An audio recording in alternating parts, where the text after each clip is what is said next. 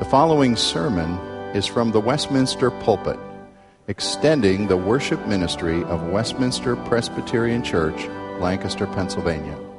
We are a local congregation of the Presbyterian Church in America. Please contact us for permission before reproducing this message in any format.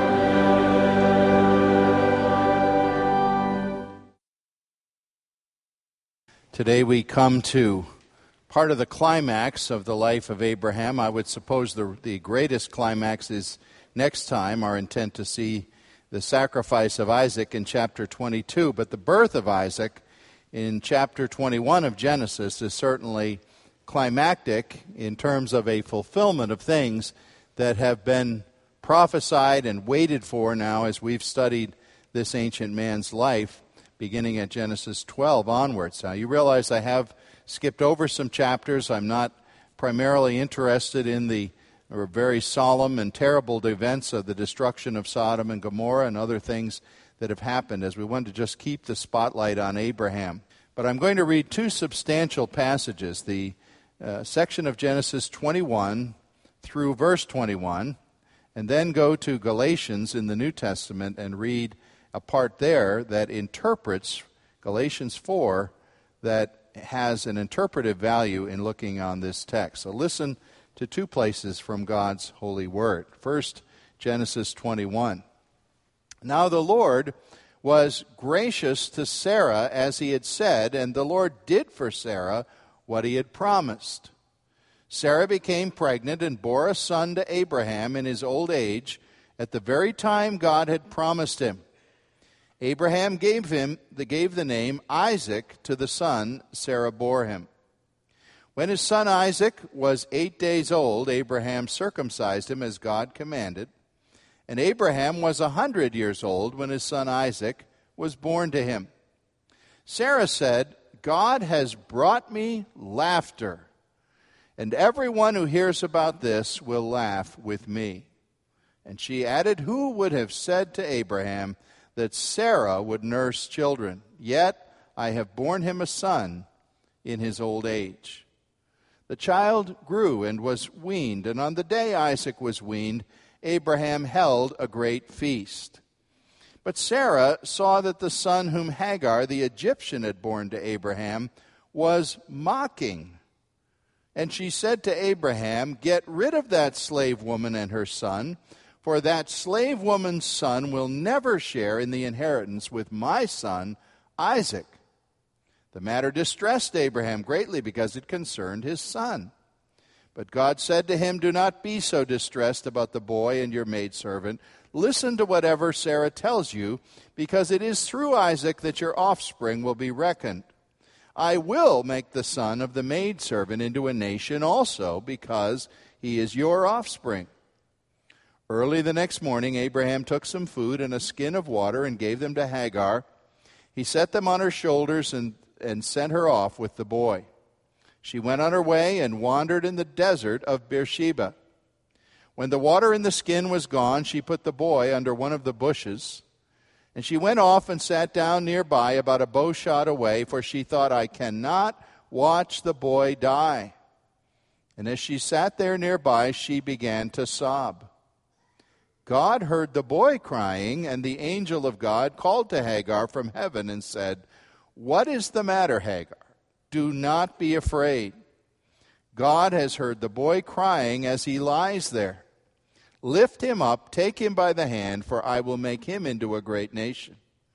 And then God opened her eyes, and she saw a well of water. And she went and filled the skin with water and gave the boy a drink. God was with the boy as he grew up, he lived in the desert and became an archer. While he was living in the desert of Paran, his mother got a wife for him from Egypt. Now, jump all the way over with me to the New Testament book of Galatians and the Apostle Paul in the midst of an argument with people who opposed the gospel of the cross and of God's grace. And here is Paul in a rather argumentative mood as the Holy Spirit is speaking through him. Galatians 4, beginning at 21. Tell me, you who want to be under the law, are you not aware of what the law says? For it is written that Abraham had two sons, one by the slave woman and the other by the free woman. His son by the slave woman was born in the ordinary way, but his son by the free woman was born as a result of a promise. These things may be taken figuratively, for the women represent two covenants. One covenant is from Mount Sinai and bears children who are to be slaves. This is Hagar. Now, Hagar stands for Mount Sinai in Arabia and corresponds to the present city of Jerusalem because she is in slavery with her children. But the Jerusalem that is above is free, and she is our mother. For it is written, Be glad, O barren woman who bears no children. Break forth and cry aloud, you who have no labor pains, because more are the children of the desolate woman than of her who has a husband. Now, you, brothers, like Isaac, are children of promise.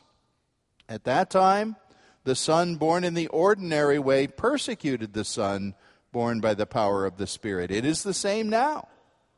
But what does the scripture say? Get rid of the slave woman and her son, for the slave woman's son will never share in the inheritance with the free woman's son. Therefore, brothers, we are not children of the slave woman, but of the free woman. And this is God's holy word.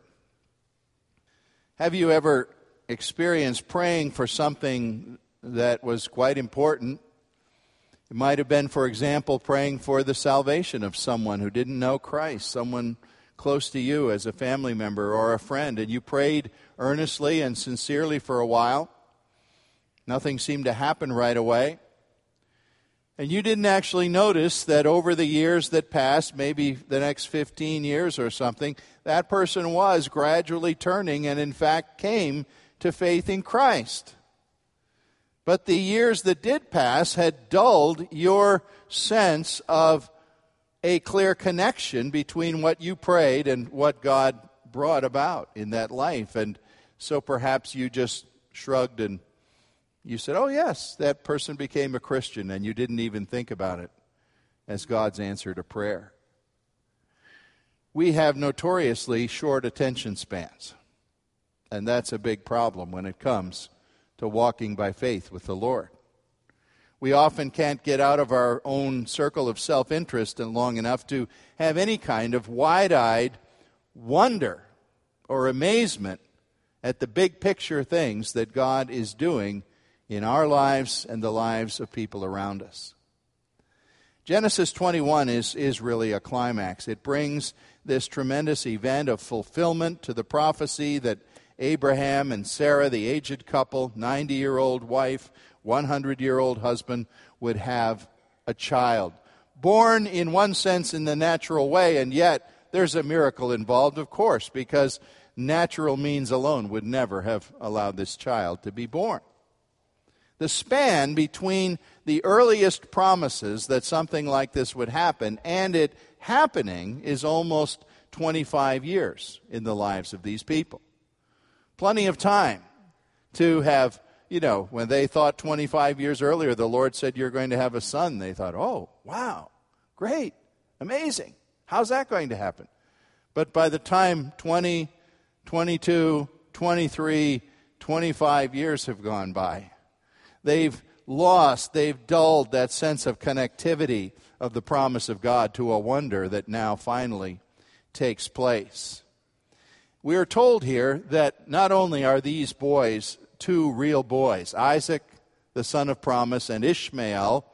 Notice he's not even actually named in Genesis 21. He's just called the child or the son. But it's Ishmael who's Hagar's son, the natural son that Abraham had by doing things his own way. And Paul, writing in Galatians, tells us that these people, although they were real, flesh and blood, historic people, are also people that may be thought about figuratively or allegorically as, as representing great realities. And I hope for you to see that today. It's why I needed to read both of those passages. One young man, Isaac, by the way, had been given his name before by God. In a previous chapter, the Lord had revealed that the child's name should be Isaac, laughter. And he represents clinging to and waiting for the promises of God and what God alone does. Ishmael represents the futility, ultimately, of all human works to accomplish God's purposes. Now, the whole subject of laughter is so interesting how it's a thread running through these, these chapters because you can recall Sarah laughing the last time we looked. In doubt, in disbelief. Huh, are you kidding? Me have a child? We don't know how it sounded when Sarah laughed, and in fact, it may not have even been that audible. I suggested to you last time that it, it sounds like the text in chapter 18 was telling us that Sarah laughed very quietly within herself. But the divine messenger heard it and understood it and said, Oh, yes, you laughed all right. And it was sarcastic.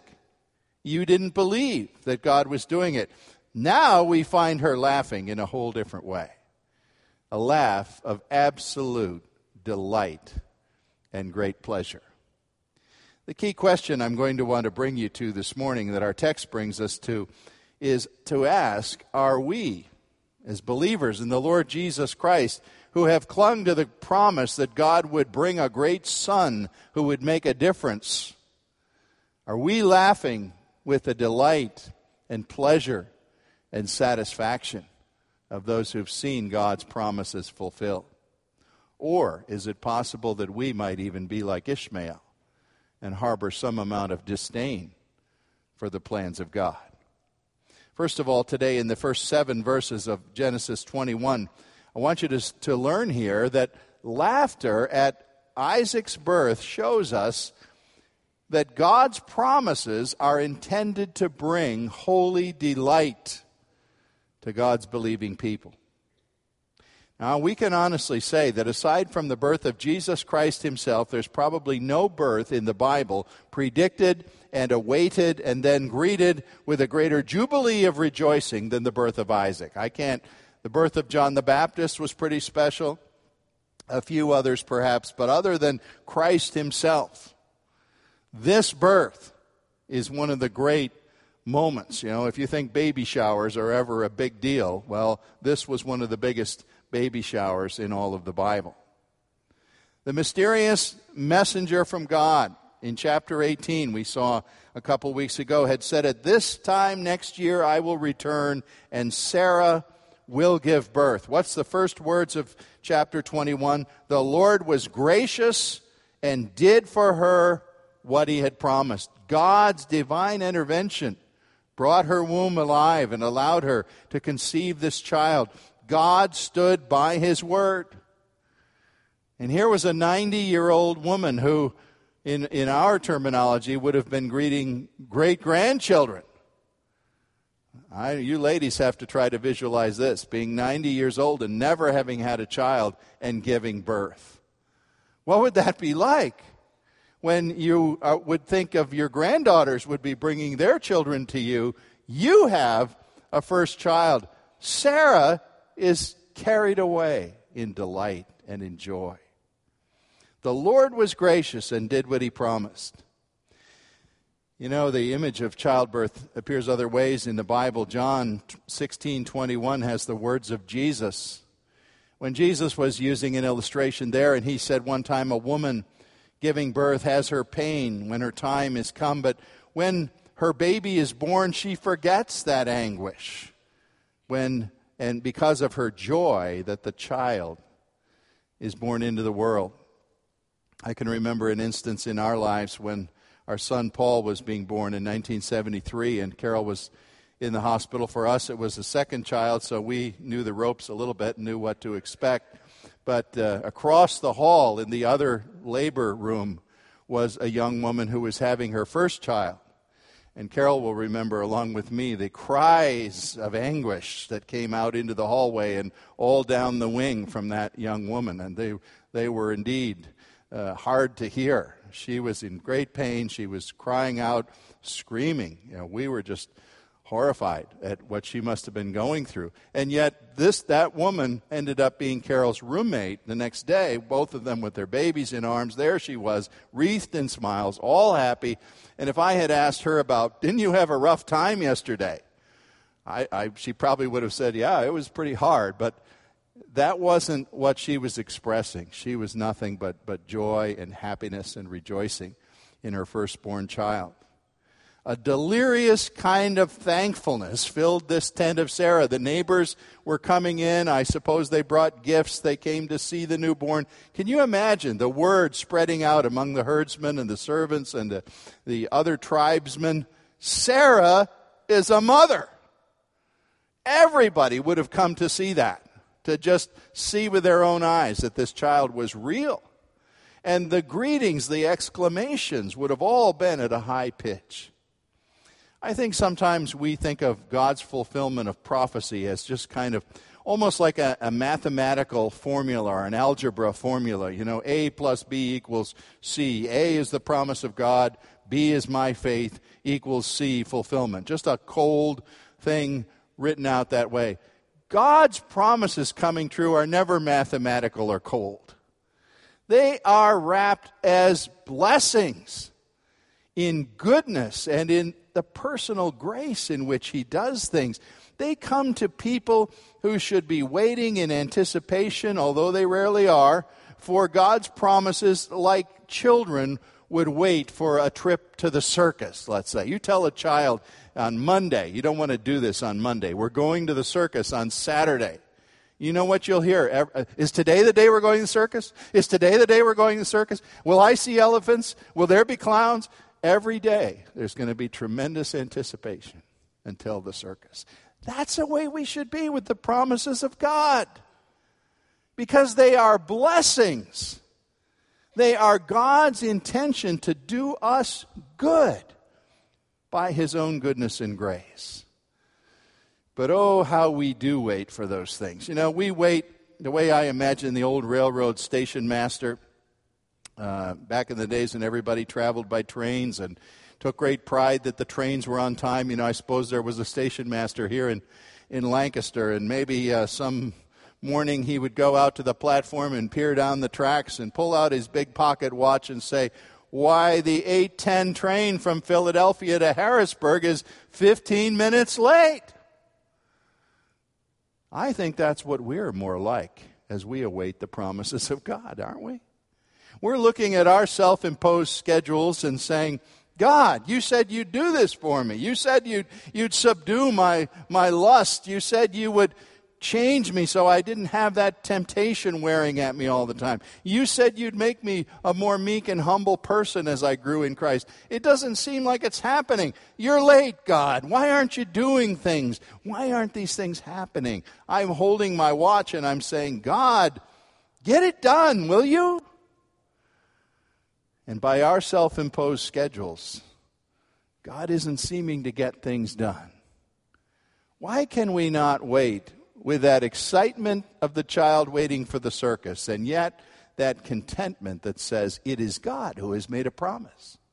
It is God in all his power and goodness who's going to fulfill a promise, to do for me what he has said he would do for one who belongs to him in Christ. And I am not going to impose my timing on him because I know that his plans will be for my good. And I'll see them in fullness when he's ready. Habakkuk chapter 2, verse 3 has a bit of wisdom. That little prophet buried in the Old Testament minor prophets has much wisdom. Habakkuk says, Although a promise of God lingers, wait for it it will certainly come and not delay. You see, Habakkuk is saying, linger is all in the eyes of the beholder. If it seems to you like God is taking a long time, he's worth waiting for. What he promises will certainly come without delay. Isaac didn't come delayed, even though the promise that led to him was 25 years old. He came in God's perfect moment in these lives. All the things that had happened up till now Abraham going down to Egypt, lying about his wife, you know, rescuing Lot, doing all these other things. All those things had to happen. And now the time was ready. God's purpose was ripe. We need to learn to trust in a long term way, as Abraham and Sarah did, that not only the what of God's blessing, but the when of it is known to God, and He knows best. I, I love the fact that this child was named by God. Now, some of you know my daughter in law was in the earlier service, so she's not here. You'll all rush out and tell her. But some of you know that we had our last grandchild born, and he got an unusual name. His name is Theophilus Luke. Now, we didn't know this in advance, and my wife called me at 5 in the morning from the hospital where she had been at the delivery. I was just awakening, and she said, He's here, it's a boy, and his name is Theophilus Luke. And here were my words You're kidding, right? Now, my daughter in law doesn't like it that I said that, and I have asked her pardon. I have come to embrace that name, and I love Theo, and I love the fact that he's Theophilus. I love the fact that God named Isaac and revealed to Abraham, name this child Isaac. You know, it was the kind of name that people say, his name is what? Laughter. That's his name, laughter. What? Why didn't you give him a serious name like Frank or Tom or Bob? No, laughter. God was displaying a side of himself saying, I want this child to represent the delight of people who greet my blessings and smile deeply with pleasure as they receive them. Sarah's words here God has made me to laugh, and those who see what he's done and hear of it will laugh with me. Should that not be something that we all would say about our Christian lives? God has rescued me from darkness and brought me into life in Jesus Christ. He's put pleasure and satisfaction and peace in my heart.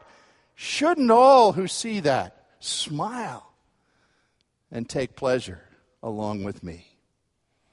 Well, secondly, we look at the second portion that I read of this text, and it changes quite a bit from verse 8 through 21, Genesis 21, 8 to 21. And some people would say, well, this very positive, joyful first seven verses now suddenly become sort of grim and strange. But they belong together. Because here we see Ishmael's mockery showing why precious human based ideas must step aside to make way for God's best blessings. We call this the expulsion of Ishmael. Something like it had happened before in chapter 16 before Ishmael was even born. You remember, Sarah had the idea Abraham, it looks like we're not going to have a child any other way. Take my maidservant, you can have a child with her, and we'll help God out. Well, that happened. Hagar became pregnant. She started flouncing around the tent, sort of giving supercilious looks of some kind to her mistress. Sarah didn't, this was a woman thing. I don't know what went on be, between them, but whatever it was, Sarah didn't like it. And Sarah said, Get her out of here. It's all your fault, by the way. She said that. You might know, men, that she would say that. It's all your fault, Abraham. Send her away. Well, that wasn't God's plan. God said, No, Hagar, you go back. I want you to submit. I want you to stop that proud behavior and submit to your mistress. God wanted her back. What we see now is not simply a repeat of, of uh, chapter 16. It's a little different. It was Sarah again who said, Send her out of here, get her son out of here. But this time the difference was she was speaking the will of the Lord. It was the will of the Lord that the child of flesh only be expelled from the immediate dwelling with Abraham. Not that he be killed, not that he be harmed, in fact, you need to realize that God, as you see in this text, deliberately brought protection, brought water, put a promise of protection on, on uh, Ishmael, but he wanted him to go. Why? Well, it was all about Abraham. Because we can see in this text, Abraham still loved the child of flesh that represented the solution of flesh and not of faith. He said, Can't I hold on to him? He's my son. Of course, he, he had affection for Ishmael. He didn't want to send him away. But the Lord was saying, Abraham, you've got to choose. It's the man made substitute or my way. And Abraham had to choose. What did Ishmael do that was so wrong? It's a little hard to read here, but you go into the text in verse 9, and it has to do with laughter again. This little thread of laughter keeps popping up. Sarah saw that the son, doesn't even name him, whom Hagar the Egyptian had born, was mocking. The occasion was a party, a celebration for the weaning of Isaac. Now, the cultural patterns tell us that Isaac was probably two or three years old. That was the typical time of a child being weaned from its mother. And so we can theorize that Ishmael was somewhere from 12 to 14. He wasn't a baby. He wasn't a five year old, but he wasn't a man either. He was an adolescent. And here he was. He'd been the center of Abraham's attention. Now this little kid is here getting all the attention. Everybody's seeing him as the great thing in the family. What did he do? We don't know. We don't know what he said, but he was mocking somehow his stepbrother. What does a 12 year old do? Maybe he even cursed Isaac. I don't know. He certainly resented him, he was jealous of him. Somehow he spoke negative things about him. And Sarah understood that attitude and said, This has got to stop. Because in mocking the child of promise, he's mocking God. And God agreed. And so Abraham was forced to choose between a son born by human conniving, human plans, the best I can do, and God's best, the child of faith. You know, without over spiritualizing, it makes me think how many times the Lord might say to us as we go through our lives and we approach a problem or an issue and we have a way to work it out. In fact, our plan is underway. It's not complete yet, but it looks like maybe, maybe it will work. And somehow we're nudged by the fact of this isn't the, what God wants, and God is saying to us, don't go that way. That's an improvisation. That's your idea. That's not my plan. Look to me and trust my plan. And we say, No, well, God, I'd like to trust your plan, but isn't it good to have a plan B? You know, can't I hold on? You always got to have a fallback, right? You don't, you know, go on a high, uh, high wire or a, a trapeze in the circus without a net under you. How about plan B, God? Just let me work on my thing while you're delivering. God says, no.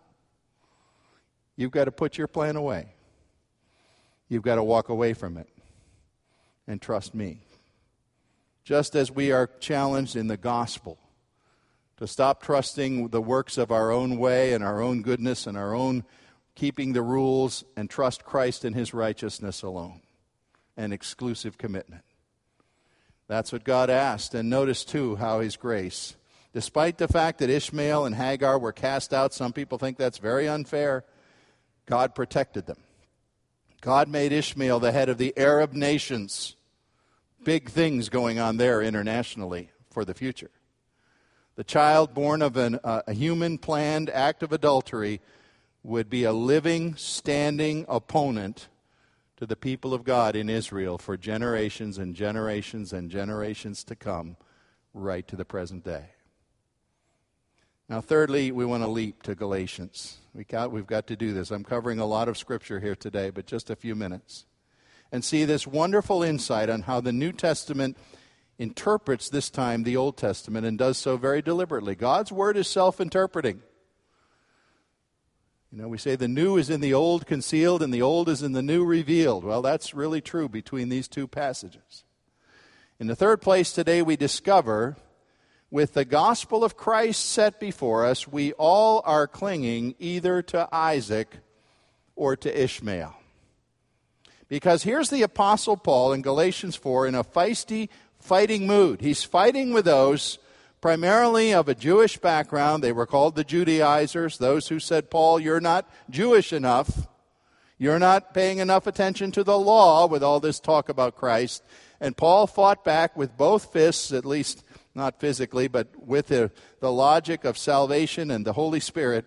And he said, No, I won't hear you calling us back to the law and trusting in our own doings. That is cherishing the child of the slave woman who has to be rejected so we can cherish the child of faith. Paul says it's, it's an allegorical or a figurative way of looking back at Abraham. And he says, Look, Sarah represents God's way of redemption, the way that asks people to trust by faith and look to Him to do a miraculous work in them. Hagar and Ishmael stand for the human way, the old covenant, which he notes, by the way, that the present day Jerusalem, in other words, he was saying all of the Jewish people in 426 of Galatians, he says, or 425, uh, Hagar stands for Mount Sinai, where the law was given and corresponds to the present city of Jerusalem because she is in slavery with her children. That was a very condemning thing, Paul said right there. He said the Jewish people, if they are trusting only in the law of Mount Sinai, what they revered above all else, are in slavery. But he, as a Jew, wanted them to see that they could be God's children of promise by the new work, the wonder work of grace that God would do in their lives and hearts if they would look to Christ as Messiah. He said, any, any would be Christian who thinks you approach God by the law alone is like Abraham trying to hold on to Ishmael. If you're doing that, you have not embraced the child of promise. And so he tells Christians at the end of Galatians 4, there, verse 31, You, brothers, my fellow believers in Christ, you are not children of the slave woman, you are children of the free woman. You are God's true children because you are his by faith. The way of Ishmael is a way that hopes that simply being genealogically connected to Abraham and keeping the law is going to somehow please God. It isn't. The way of Isaac is to be born anew by the Spirit of God. The way of Ishmael means carrying around with you a long list of religious rules. We spoke in a Sunday school class about Jonathan Edwards writing 70 personal resolutions of how he would live his life. Well, let me tell you, if you're living by the way of Ishmael, you've got more like 700 in the list. And you've got to carry the list of 700 every day and go down it and say, How have I done? Have I kept them all today? Because that's what it will take to please God. Ishmael is the do it yourself approach to cling to Isaac and God's promise is to cling to the wonderful gift of a new birth and of what is undeserved and cannot be humanly performed. Which of those are you choosing? Which of those are you embracing, really? Are you a child of Abraham by Isaac? And by God's wonder working new birth? Or are you trying to be his child by being good, keeping the rules, living by Mount Sinai and its law? The application we take away here, I hope, today from Genesis 21 and Galatians 4 is to see that Christians, as recipients of God's free grace in Christ, ought to be, have every reason and right to be God's joyful thankful, let's say delirious people in our response to Him? Can we find in our souls that holy laughter because of Christ that somehow matches the pleasure and the joy of Sarah, who was now laughing with God, not at Him?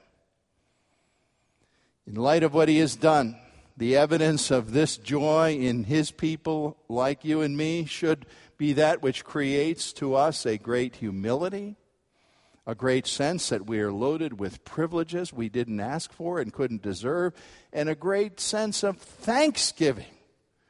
Thanksgiving that would keep pouring itself out to God and saying, I could never thank Him enough for the size of the blessing He's delivered to me. Jesus said once in Luke chapter 6, he spoke about the blessings of God to his disciples, and he said, Here's how, here's how you can expect God to deliver a blessing. In a good measure, Jesus said, pressed down, shaken together, running over, poured into your lap. In other words, not a stingy blessing, a huge blessing that will knock you down. That's the way God gives. That's the way of His grace. Let me just indulge a little fantasy with you for a moment as I close. What if a Christian could somehow visit the bank of heaven? And we would go to the bank of heaven and say, Look, I, I understand I have an account here that Jesus opened for me, and that He put some money in it and uh, put some credits in it, not money, but credits of righteousness in my account. Now I'd like to draw them out.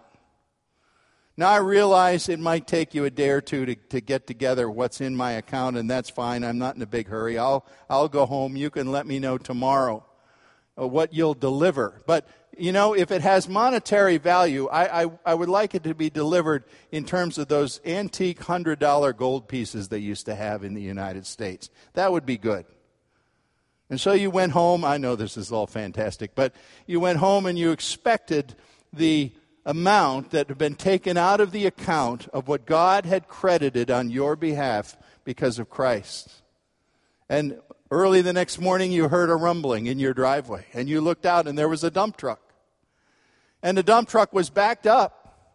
And it was the bed was elevated, and the truck was dumping a, a large overflowing load of $100 gold pieces into a huge heap in, on your driveway. And then it pulled away, and you looked, and here came another truck from that direction. And coming down the other side of the street was another truck. And every time you looked, and you could see as far down the road as you could look, the trucks were coming, and the trucks were coming.